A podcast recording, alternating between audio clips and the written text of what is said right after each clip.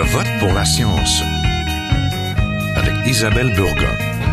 Bonjour à vous, j'espère que vous allez bien. Les changements climatiques pressent les villes de changer leur mode de fonctionnement pour devenir carboneutres.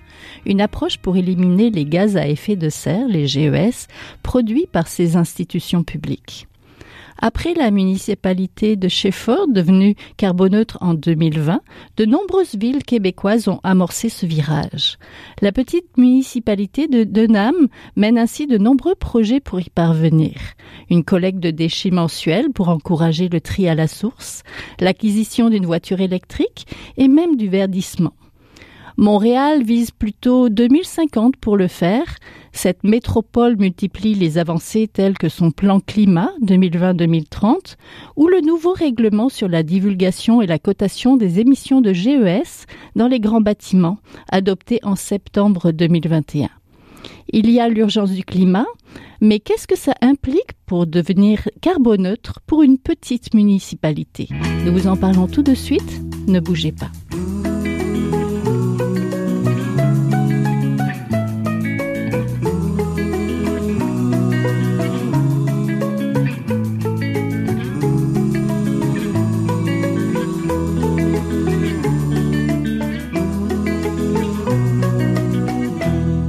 Je vote pour la science, nous désirons aborder le virage carboneutre entrepris par les municipalités québécoises.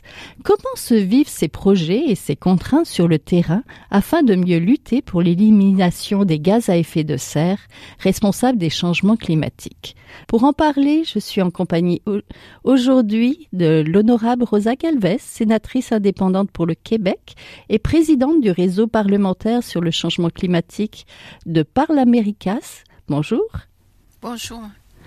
Je suis aussi en compagnie de Monsieur le maire de Denham, Pierre Janesec. Bonjour. Allô. Et je suis aussi en compagnie d'Alexandre Turgeon, directeur général du Conseil régional de l'environnement de la capitale nationale et co-responsable du comité regroupement national des conseils régionaux de l'environnement du Québec sur l'aménagement du territoire. Bonjour. Oui, bonjour. Les véhicules électriques, l'emploi de la géothermie, les panneaux solaires pour alimenter en énergie les municipalités québécoises, les villes opèrent des changements technologiques devant l'urgence du climat. Comment se vit ce virage vers l'élimination des gaz à effet de serre et comment peuvent-elles être aidées pour poursuivre ou amorcer ce virage? C'est ce que nous allons voir. Pour commencer, on parle beaucoup de carboneutralité ou d'être carboneutre. Qu'entendons-nous par là Peut-être Madame Galbès? Merci. Bonjour Isabelle. Euh, écoutez, nous avons passé récemment euh, euh, au niveau fédéral la loi sur la carboneutralité 2050. nous voulons atteindre la carboneutralité si possible avant 2050 et afin d'atteindre pas plus que les 1,5 degrés centigrades euh, de réchauffement planétaire et de comparer à des niveaux euh, préindustriels. Alors pourquoi? C'est parce que notre économie, qui est très intense en émissions carbone, a mis trop de, gaz à effet de serre dans l'atmosphère et la planète se réchauffe. Ça, c'est plus important encore pour le Canada, puisque le Canada méridional se réchauffe à deux fois plus vite que la moyenne planétaire et que l'Arctique canadien se réchauffe encore euh, 5 à 7 fois plus vite que la moyenne planétaire, ce qui cause c'est ce que nous avons vécu des, événements climatiques extrêmes qui sont très destructeurs des infrastructures municipales. Euh, alors les villes évidemment sont très touchées, puis les changements climatiques c'est un risque systémique puisque ça atteint tout le monde partout. Monsieur Turgeon, comment se place le Québec dans ce virage carboneutre? Euh, ben, je dirais pas qu'on on est brillant. Je dirais même qu'on est, euh, assez mauvais.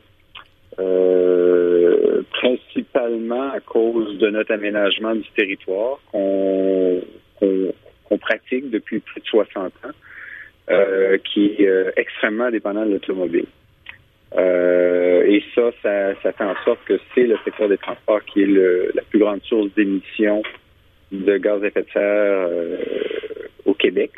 la façon dont on se développe. Et, malgré le fait qu'on veut travailler sur les gaz à effet de serre, qu'on adopte des stratégies en matière de, mobilité durable, en matière, une politique de mobilité durable en matière de transport, euh, qu'on veut resserrer le cadre en matière d'aménagement, ben année après année, on ajoute au problème plutôt que de contribuer à réduire cette dépendance. Alors qu'on se le dise, la solution, ce n'est pas l'auto électrique. La solution, c'est de créer une ville, des quartiers, des courtes distances, une ville où on est capable progressivement, année après année, à s'affranchir de plus en plus de voitures, faire en sorte que les ménages se contentent pour commencer éventuellement d'une seule voiture, voire éventuellement avoir que des autos en libre service, donc une voiture par dix ménages.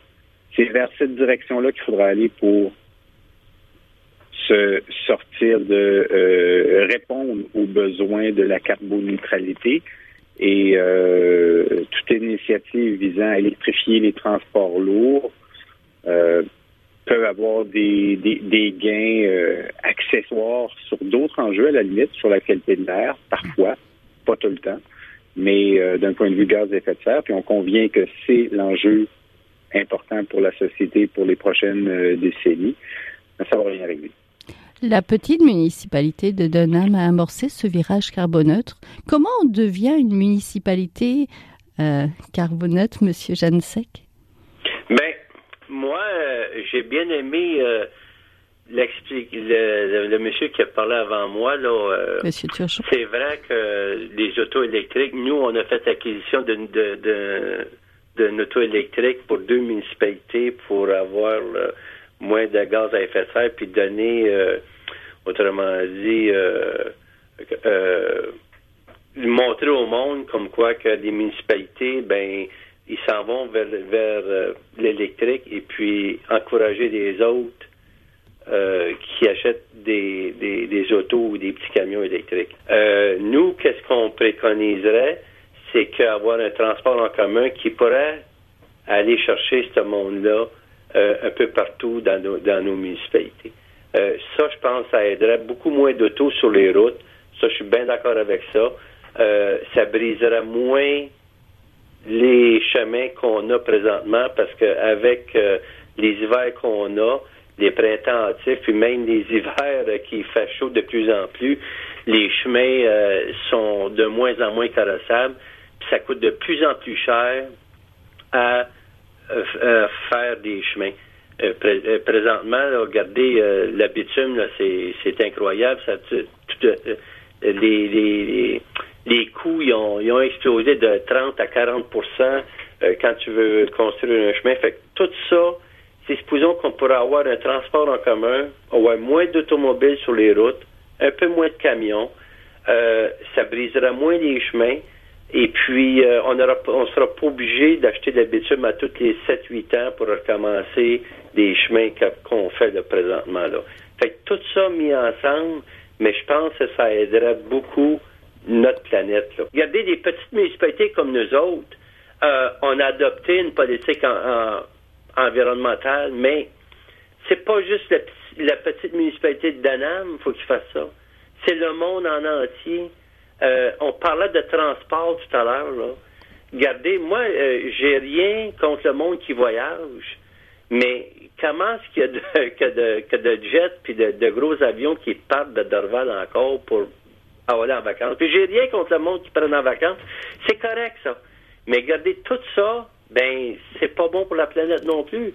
Vous savez, c'est, c'est, euh, on veut, on veut bien, on est tous pour la vertu, mais est-ce que tout le monde fait un effort pour garder la planète vivante. Oui, justement, justement, plus de 400 municipalités québécoises ont signé la déclaration d'urgence climatique il y a cinq ans, et de plus en plus de villes ressentent les effets de ces changements climatiques sur leur territoire. Donc tout commence par une politique climatique, même s'il faut adapter l'approche carboneutre, je le comprends bien, selon la taille de la ville et de ses propres enjeux territoriaux. Madame Galbès Comment, on peut, comment on peut les aider à adapter cette approche-là, finalement, pour que tout le monde, on le comprend bien, tout le monde participe? Alors, je suis complètement d'accord avec M. Turgeon, avec M. Jassenet, que euh, ça nous prend un changement de paradigme. Ça nous prend de changer les anciennes façons de voir, qui est une économie linéaire, qui prend de la nature, qui, qui manufacture, puis qui jette tout ça à la poubelle. Il faut changer ça en économie circulaire. Ça nous prend de savoir consommer, de, de, de, faire une consommation plus responsable, de savoir choisir les, les produits que l'on consomme et pourquoi on les consomme. Puis pour ça, il faut des législations qui vont nous donner l'information au sujet des produits. Euh, il faut électrifier de, avec des ressources euh, renouvelables et, et puis les ingénieurs et les scientifiques nous ont donné une panoplie des, euh, des options. Vous savez, il y a la hydroélectricité, mais il y a aussi les marées, la, les vents, les solaires, la biomasse, etc., et l'hydrolien. En fait, il y en a une, une portfolio très importante et nous devons avoir effectivement des législations qui vont dans ce sens-là. Donc, la loi sur la carboneutralité qui affecte tout le monde, tous les secteurs, incluant les municipalités, doit avancer, mais le gouvernement doit être plus clair. Donc, il commence à donner des plans pour redresser secteur par secteur.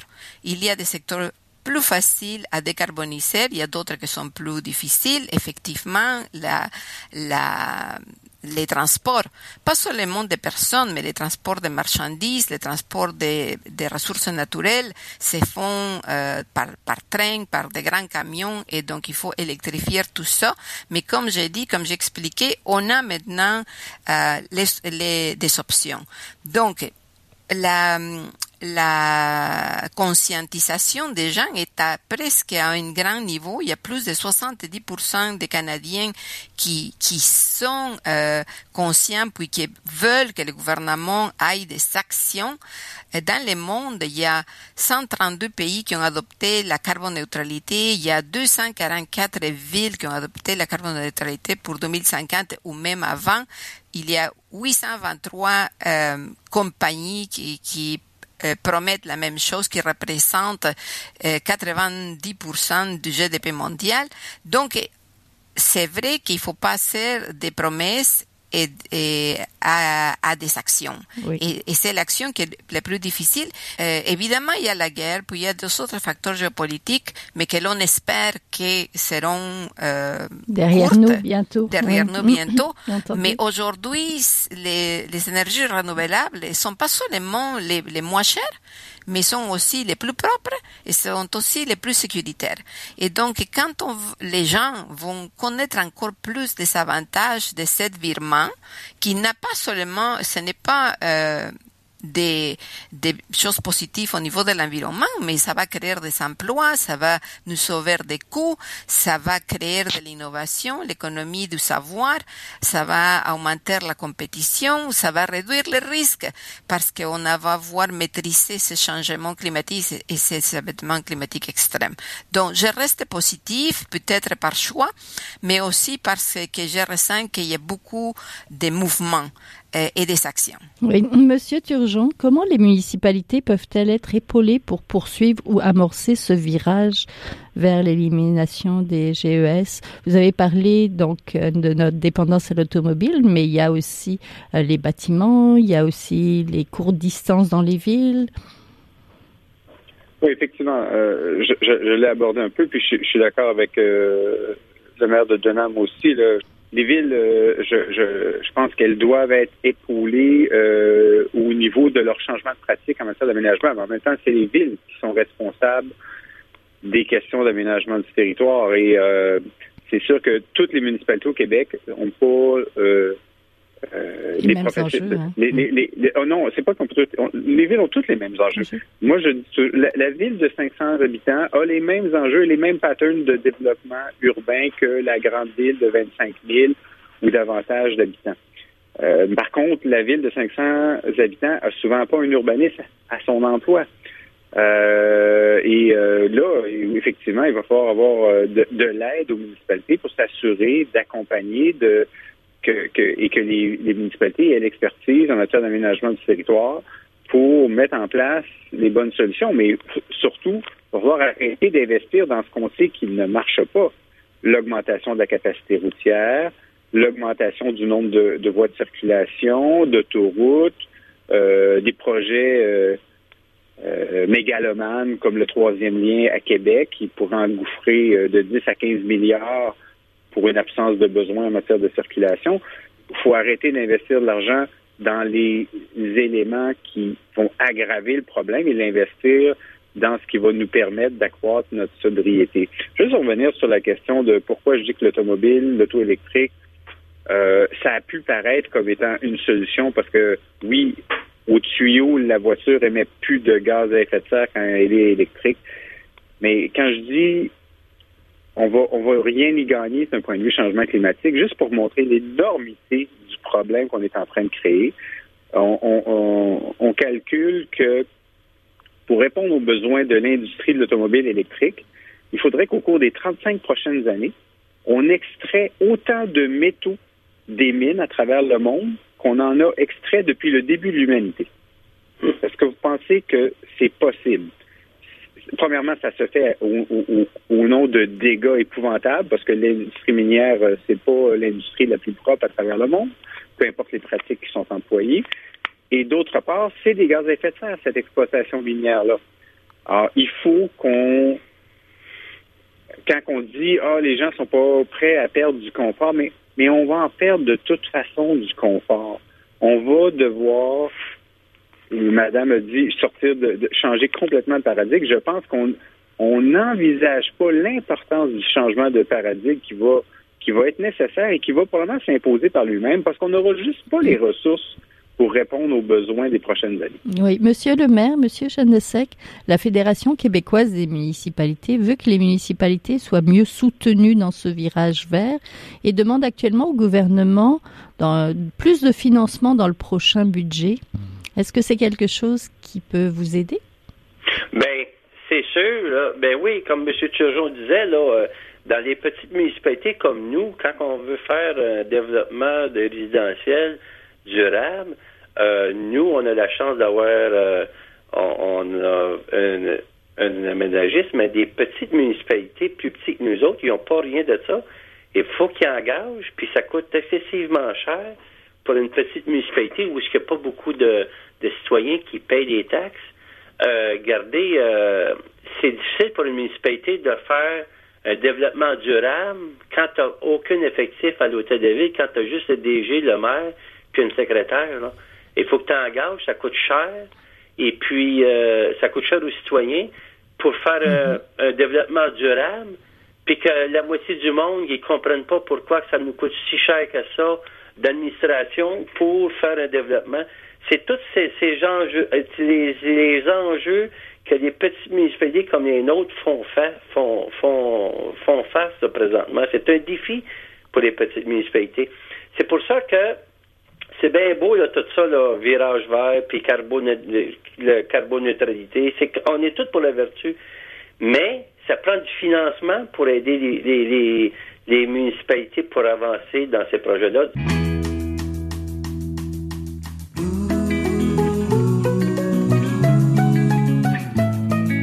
Vous êtes toujours à Je vote pour la science, là où la science rencontre la politique, une émission produite par l'agence Science Presse. Vous pouvez visiter son site internet au sciencepresse.qc.ca. Madame la sénatrice, comment les municipalités peuvent-elles obtenir donc des fonds publics et privés dans cette course vers la carboneutralité? Merci beaucoup pour la question, je l'attendais. Alors, écoutez, Effectivement, nous avons une loi cadre de carboneutralité et effectivement, c'est bien beau de dire ça, mais si le gouvernement ne donne pas les mécanismes pour aider en financement les municipalités, eh, on n'arrivera pas à ça. Donc, moi, j'ai présenté un projet de loi qui est la loi sur la euh, la finance alignée sur le climat. Alors voyez-vous, nous sommes signataires de l'accord de Paris, nous avons cette loi de carboneutralité, nous avons une taxe au carbone, puis, euh, mais les fonds capitaux ne euh, ruisselle pas vers le bas pour aider la municipalité à faire cette virage. Le monde parle des coûts au lieu de parler des investissements. C'est vrai que ça va coûter, mais à long terme, on va à épargner sur les santé, sur les, sur les euh, combustibles fossiles, sur euh, les dégâts environnementaux, etc. Donc, il faut parler de ces investissements. Donc, cette loi qui est, on l'appelle ELF, ELFAC, la loi sur la finance alignée sur le climat, que j'ai présentée l'année passée, veut que les, les, les, grands financiers, les banques, les assurances, les investisseurs, euh, mais aussi les sociétés d'État mères comme la Banque de développement du Canada, comme la Banque d'infrastructure du Canada, s'alignent sur nos engagements climatiques et qui leur euh, ruissellement des argent, leur, les, les mouvements de leurs argent soient toujours alignés sur ces, sur ces engagements climatiques. Donc, qui euh, propose des, euh, qui finance des projets que ce soit un, transport, que ce soit un, un aqueduc, que ce soit un, transport public, que ce soit une électrification euh, ou que ce soit un aménagement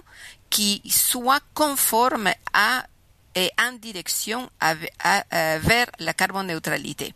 Donc nous, par exemple, on veut changer la responsabilité fiduciaire de ces, de ces organisations euh, euh, de ces organisations financières pour dire que il faut s'arrêter de penser que la responsabilité financière, euh, la responsabilité fiduciaire est seulement financière. C'est-à-dire que les bénéfices n'est pas seulement pécuniaires ou en, en, argent, mais on doit penser à des bénéfices écologiques, environnementaux, mhm. sociaux et de gouvernance, c'est-à-dire de durabilité, de de sustainabilité. Aussi, il faut éviter qu'il y ait des, qu'il faut avoir l'expertise en changement climatique chez les banques, chez les assureurs, chez les investisseurs. Parce que si on n'a pas cette expertise-là, comment est-ce qu'eux, ils vont comprendre qu'aujourd'hui, il y a un portfolio incroyable d'énergie renouvelable? Comment est-ce qu'ils vont comprendre que les événements climatiques extrêmes détruisent beaucoup des infrastructures de base qui coûtent énormément aux mhm. municipalités et que les municipalités ne peuvent pas se permettre de payer. Mm. Et la grande question, c'est quand il arrive un événement comme celui à Fraser River Valley, en Colombie-Britannique, qui a détruit toutes les infrastructures, qui qui paye ça Alors, pas beaucoup de gens se posent cette question-là, mais c'est nous mm-hmm. tous. C'est nous tous. Et il n'y a aucune municipalité qui est préparée ni pour la transition vers la carboneutralité, je parle financièrement, ni non plus pour un accident. Euh, prenez la, ville de lac mégantic, est-ce qu'elle était prête pour euh, l'accident qui a eu lieu? Ce, euh, Non. Est-ce que la, la, la Sutton, la ville en Colombie-Britannique qui a complètement brûlé, est-ce qu'elle était préparée pour ça? Non. Qui, qui paye ça? il y a beaucoup d'exemples qu'on pourrait donner, merci. Il y a un besoin de financement, mais il y a aussi un besoin de conseils. Où trouver les bonnes ressources pour faire les bonnes planifications, Monsieur Turgeon? Qui, sont à la disposition des municipalités. Euh, vivre en ville, euh, qui accompagne euh, non seulement des villes, mais des petites communautés rurales de moins de 1000 habitants aussi. une petite équipe de 55 employés. C'est peu pour le Québec, puis les besoins de l'ensemble des municipalités. je sais que l'Union des municipalités compte aussi développer des une équipe pour venir en support et accompagner les municipalités dans les nécessaires changements. On parle de carboneutralité depuis tantôt, là, mais euh, il y a des objectifs euh, euh, concomitants aussi. le, gouvernement du Québec a adopté une politique nationale sur l'architecture et l'aménagement du territoire qui, qui nous invite à revoir de fond en comble nos pratiques en matière d'aménagement du territoire. Et le gouvernement reconnaît que pour ce faire, il faut qu'on crée des moyens d'aide et d'accompagnement aux municipalités. Donc, ça va se passer par les unions municipales, par des organisations euh, spécialisées d'intérêt public comme Vivre en Ville, qui ont la, la capacité d'accompagner et d'amener les municipalités dans, dans, des, euh, dans, des changements. Et euh, sinon, pour ce qui est de la capacité financière aussi, je pense que il y, a des enjeux importants. Là, comment on, on, on peut pas se développer partout juste pour se développer. Il faudra se poser la question euh, quand quelqu'un choisit de s'établir dans une communauté, pourquoi il le fait, il va vivre de quoi, est-ce qu'il y a un lien avec le territoire sur lequel il veut s'établir, euh, est-ce qu'il peut voir y, travailler, y vivre, répondre à ses besoins de base, notamment sur le plan alimentaire, euh, sans toujours passer son temps à faire 50 kilomètres ou plus par jour en voiture pour, pour répondre à ses besoins? Je pense que c'est c'est la notion même de comment on fait pour se maintenir, avoir un certain développement, mais qui est cohérent avec ce qu'on est comme territoire, peu importe où on est sur le territoire. Oui, on va se quitter là-dessus. Merci beaucoup. Vous venez d'entendre Alexandre Turgeon, directeur général au Conseil régional de l'environnement de la capitale nationale. On était aussi en compagnie de Monsieur le maire de Dunham, Pierre Jeannesec et de l'honorable Rosa Galvez, sénatrice indépendante pour le Québec et donc présidente d'un réseau parlementaire sur le changement climatique de Parle Americas. Merci beaucoup à tous les trois. Ben, merci. Voilà, c'est tout pour cette semaine. À la régie Daniel Fortin, à la recherche cette semaine, à la réalisation et au micro Isabelle Burguin. Je vote pour la science est une production de l'agence Science Presse avec Radio VM. Il est possible de nous écouter en rediffusion et d'accéder aux archives de l'émission sur le site de l'agence Science Presse. Et si vous avez aimé cette émission, n'hésitez pas à la partager. Passez tous une très bonne semaine. Portez-vous bien.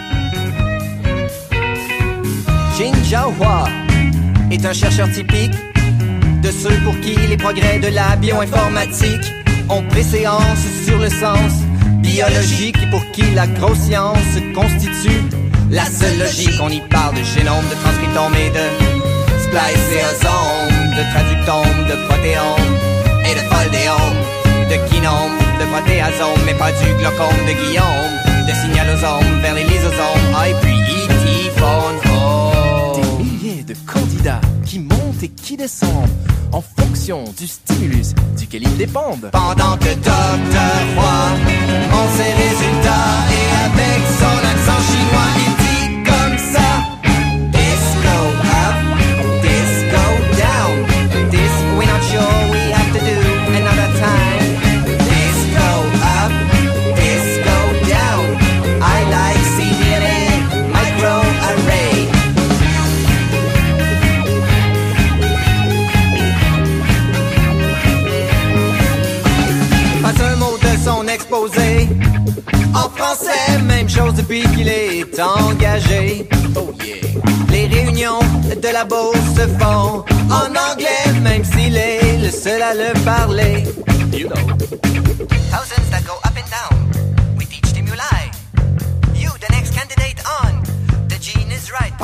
get done.